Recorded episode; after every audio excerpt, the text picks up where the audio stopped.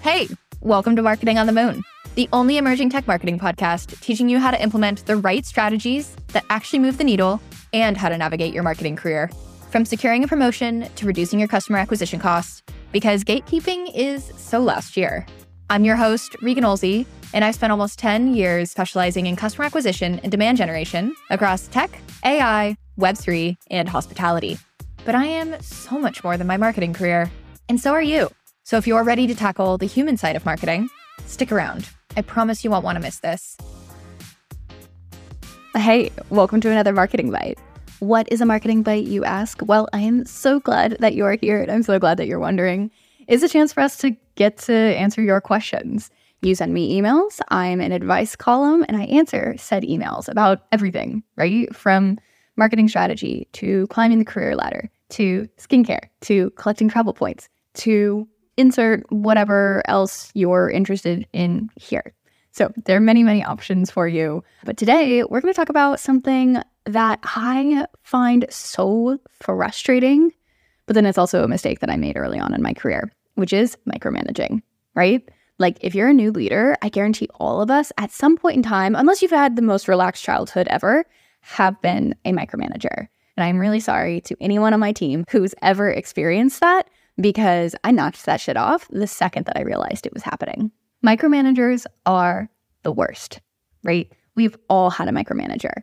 Micromanagers make us have headaches. They put so much pressure on us at our jobs. They're so unbelievably frustrating that I don't understand why there's not better leadership training across the board in order to weed out a micromanager.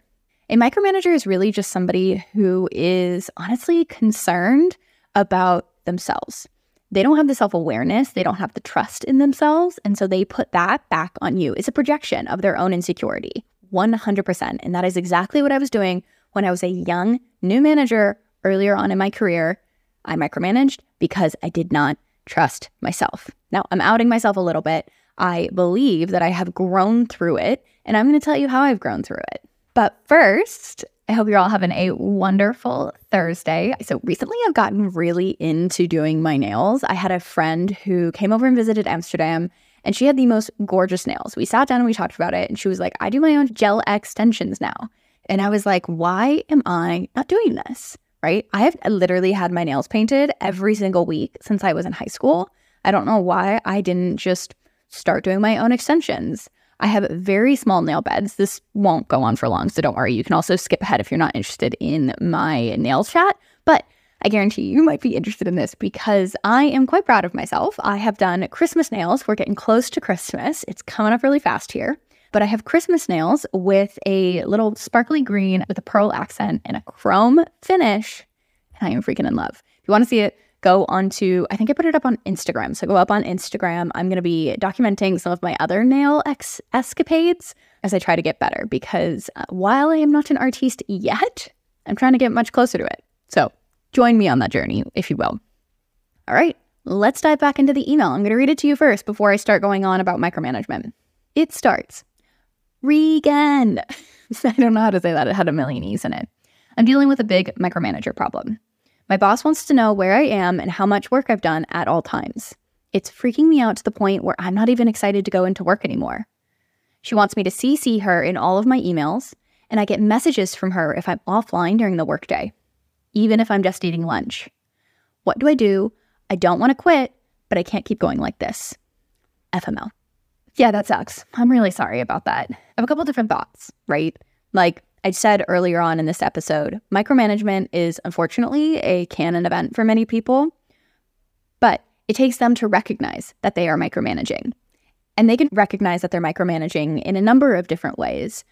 But you, unfortunately, will not be the person to ultimately change them. So let's, with that in mind, take a look at how can we build a safe space for you and then we'll look at the flip side of how can we as future managers and existing managers and leaders build teams that aren't reliant on a micromanager.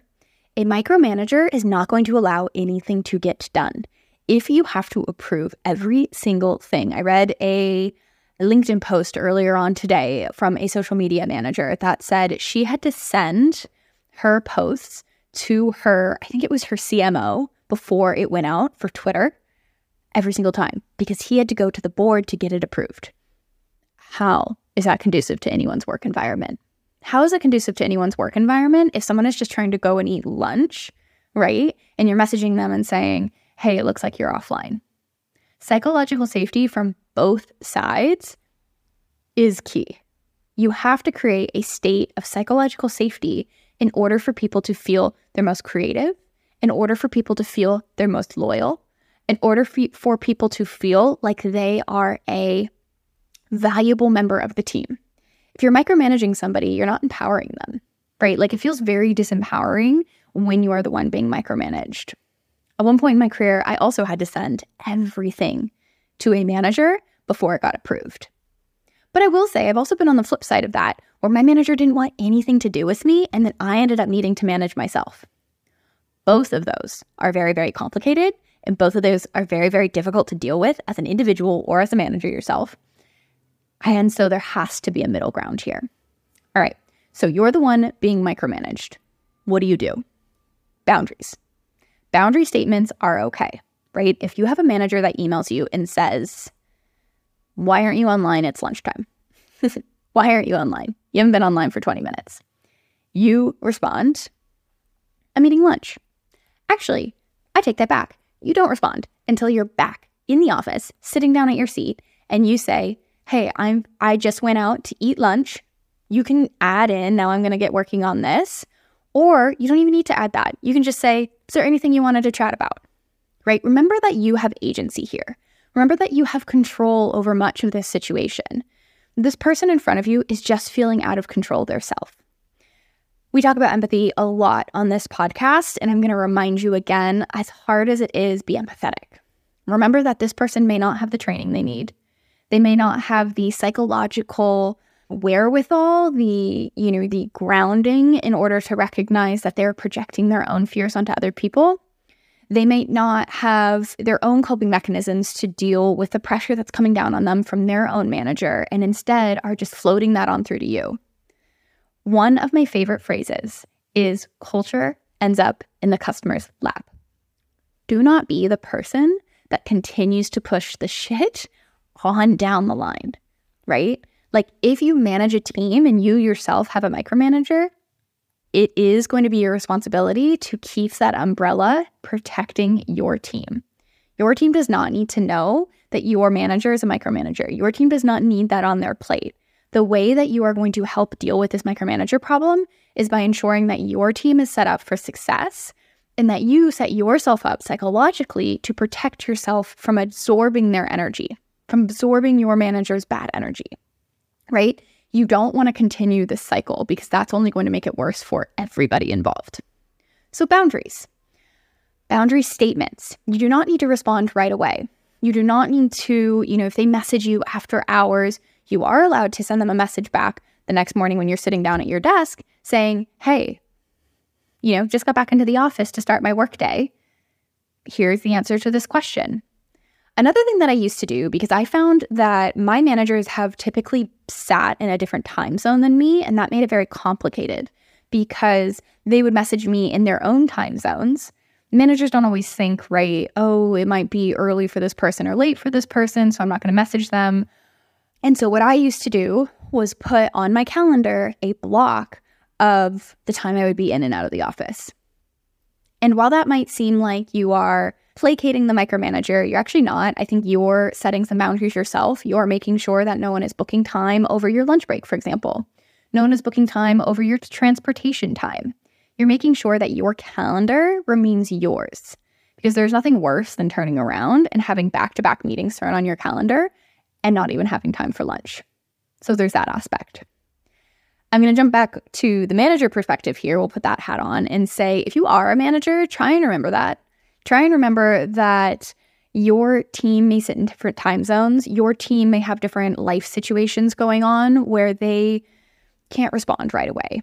That's one of the beautiful, beautiful, beautiful benefits of working from home is that you can go and have your life managed at the same time as your work. And I actually think that is quite efficient, meaning I love being able to go to a doctor's appointment in the middle of the day. It means that I can go to a doctor earlier instead of waiting weeks until my calendar happens to line up if I need to go into the office every single day. Right? That flexibility is so important to me.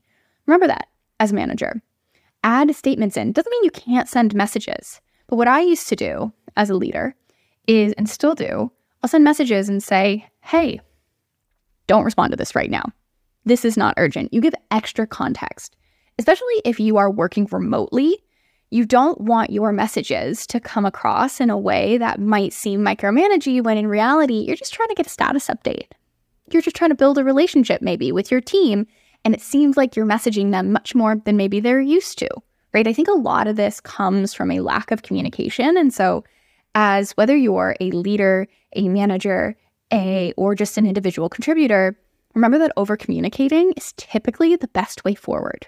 And by over communicating, I mean communicate your intentions, communicate your timelines, communicate, you know, we how how you're feeling, what you're feeling, where you are, what's happening. You don't need to keep a detailed log of all the work that you're completing, though I do recommend that you keep a detailed log of all of your accomplishments. That'll ha- help during promo season, but that's not this episode.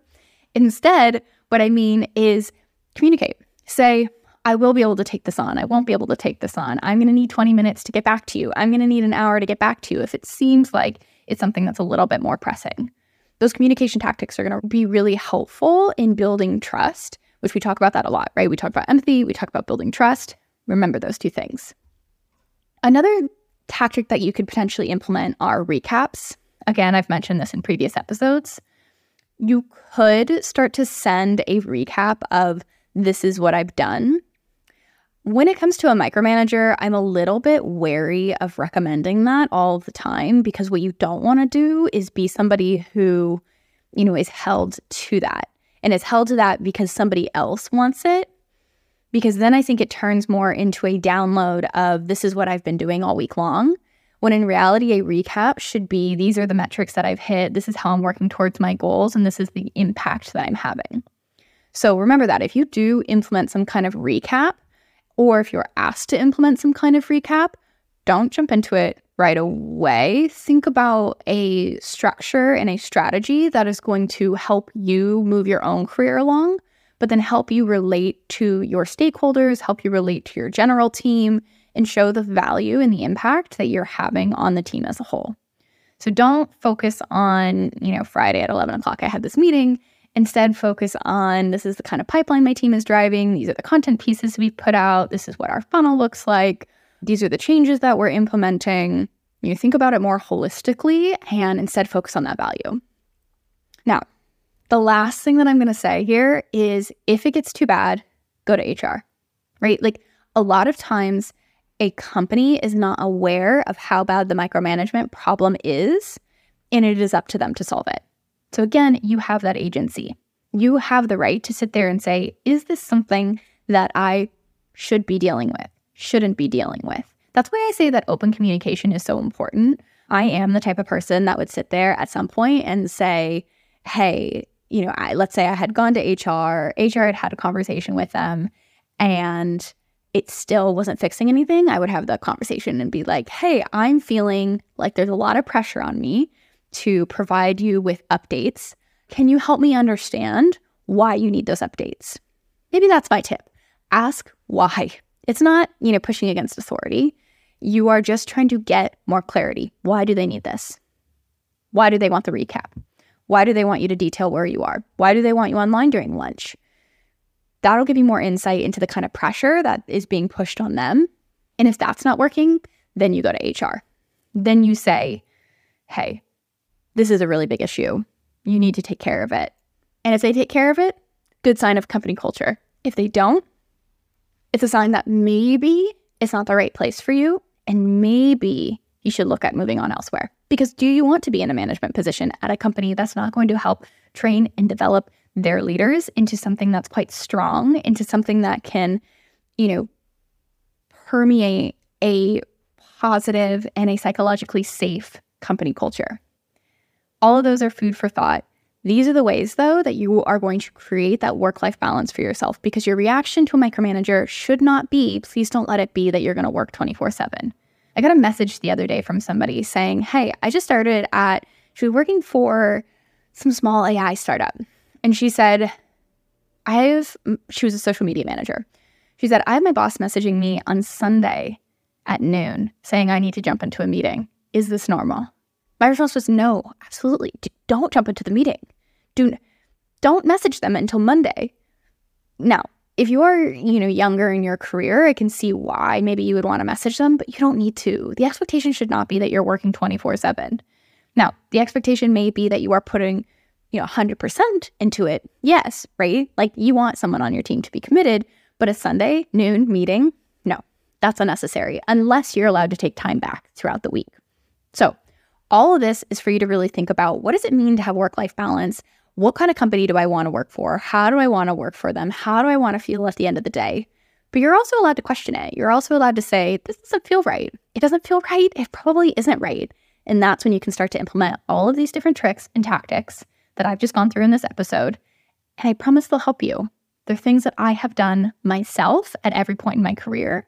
They are you know ways that I have turned around my micromanaging habits, right? The reason why early on I wanted to have that update is because I was just nervous. I was nervous that I wasn't enough. I was nervous I wasn't doing enough.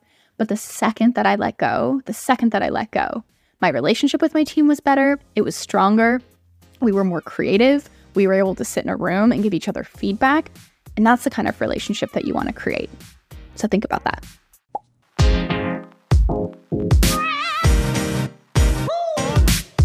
And there you have it. Thanks for tuning into this week's episode of Marketing on the Moon. If you're feeling the marketing vibes, don't forget to subscribe and then share with all of your marketing friends. But if you're craving even more, I have you covered. Every month, I'm pulling together a rundown of my favorite campaigns from across emerging tech, my top marketing tips, career advice, and a sprinkle of general life musings to give you something to talk about at brunch this weekend. Head over to my LinkedIn to get on the list, or just click the link in the description. It's up to you. Okay, and don't forget to tune in next week as we dive deeper into the human side of marketing.